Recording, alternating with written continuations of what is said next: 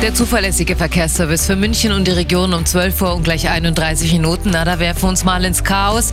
Zunächst hören Sie unsere Gefahrenmeldungen. A95 München Richtung Garmisch-Partenkirchen. Zwischen Schäftlern und Wolfratshausen umgestürzte Bäume. B2 Augsburg Richtung München zwischen Germering und A99 Nord in beiden, also Germering Nord. In beiden Richtungen ist die Ecke nach wie vor gesperrt aufgrund eines Pannen-LKWs.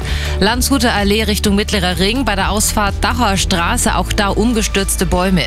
Im Landkreis Rosenheim Richtung München und zwar zwischen Höglinger Straße und Kirchdorfer Straße ein Unfall. Personen sind noch auf der Fahrbahn. Der Verkehr wird nach wie vor an der Unfallstelle vorbeigeführt.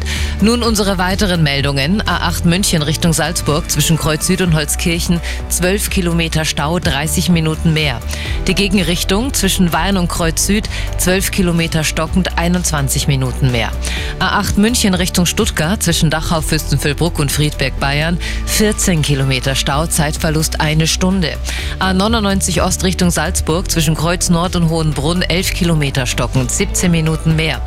Und wir schauen noch zum öffentlichen Nahverkehr. Nach wie vor geht da nichts. Bei Bus, Tram, nur bei der S-Bahn. Einzig zwischen Leuchtenbeckring und Pasing auf der Stammstrecke. Da geht ein 20-minütiger Pendelverkehr. Ansonsten alles eingestellt aufgrund des Schneechaos. Auch bei der U-Bahn kann es zu Ausfällen und Verspätungen kommen.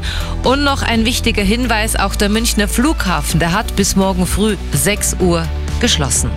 Der Verkehr, präsentiert von Real